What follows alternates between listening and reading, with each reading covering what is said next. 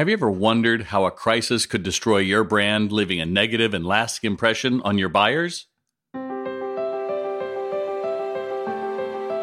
Welcome to Tell Me Something Good About Retail, the podcast of the Retail Doctor, and I'm your host, Bob Phibbs. Remember the Tylenol scandal from the 80s? What if that had been your brand? Or how about if your employees were on an embarrassing viral video that was circling the globe? On this episode, I'm talking to Melissa Agnes about containing and stopping the spread of a retail crisis. Welcome. Thank you. Happy to be here. Well, I have to ask the obvious. So, how did you start out in crisis management strategist? You might have had that on your uh, wish list when you were in fourth grade, but my guess is it evolved from something else. So, um, I did not have it on my wish list. My wish list was to teach, actually.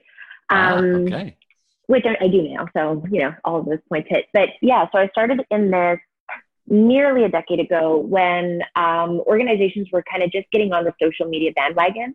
The whole rah rah of, you know, social media is wonderful and we all should be doing this. And the way that my brain works, the way that I'm kind of wired, is that I see risk everywhere. Um, I quickly go from identifying risk to, without kind of consciously realizing it to categorizing it as an issue versus a, is it a crisis? And then seeing mitigation strategies and then opportunity through mitigation. So i remember one morning reading up on at the time um, i was an entrepreneur doing social media strategy and just kind of web digital branding strategy um, for organizations for companies. And i remember one morning in particular where you know catching up on my morning reading and my brain just kind of started going, what about all of the risk? Everybody's so excited about social media and about tech and digital and mobile technology, and yet nobody's talking about the risk that it presents. Meanwhile, then my brain goes to, and the risk is so easy to kind of, at that time, not so much anymore, but at that time, so easy to mitigate or overcome or not be susceptible to if they start talking about it.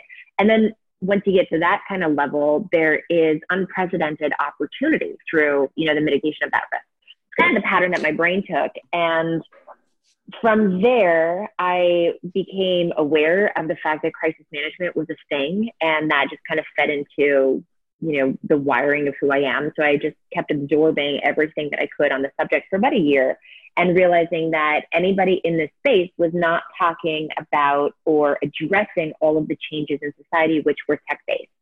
Well, and, when you say that, yeah, you say crisis readiness. So I just remember back, um, who was it, Del Taco or Taco Bell or somebody, and uh, some kid thinks it's funny to post pictures of him um, licking the taco shells in the mm-hmm. restaurant.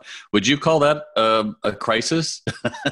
so, so that's interesting. That's a great question because Oh, because in 2009, the first incident like that happened when two employees at a Conover, North Carolina um, restaurant, Domino's restaurant branch, um, recorded themselves doing disgusting things to the food before it went out onto delivery. I remember that. And That's right. So that one was first being the first of its kind. So in 2009, a couple, a few things happened that kind of changed the landscape for crisis management indefinitely.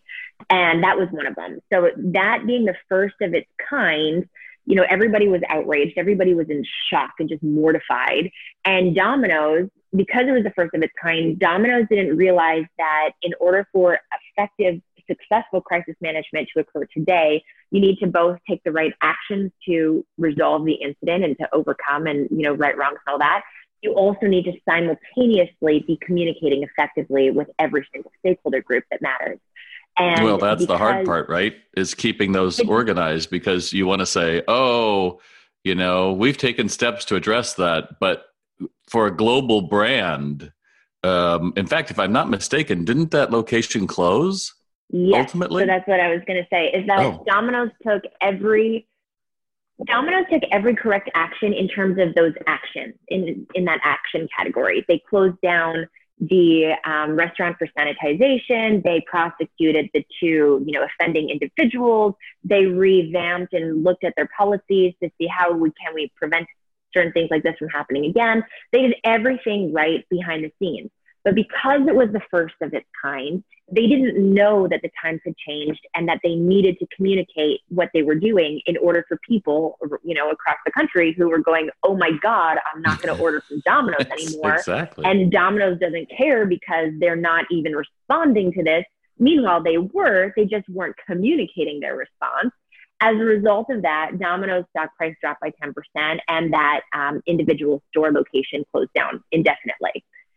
So, so the risks are really high, and this was just the first because I think it also emboldened employees to do more too, didn't it, Melissa? I mean, I know that doesn't sound great, but you know, disgruntled yeah. employees. I think somebody they had videos of like employees throwing new iPhones at Walmart or something, or iPads around in the back in the warehouse and breaking them. I mean, it's it's it's happening.